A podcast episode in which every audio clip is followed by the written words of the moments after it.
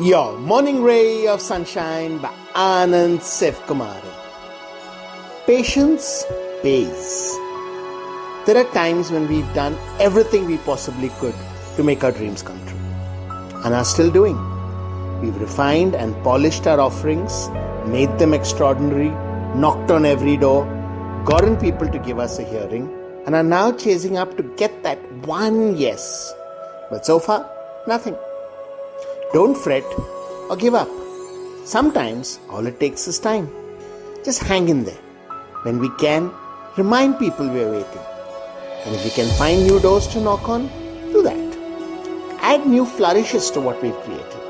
But most of all, just be patient. Because one day soon, without us doing anything, miraculously, things just fall into place. Not really a miracle, is the result of all our efforts but also our patience.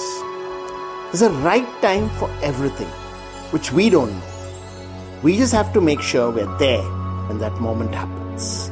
So stay the course, stay in the game. Our moment will come. Sunshine in your day.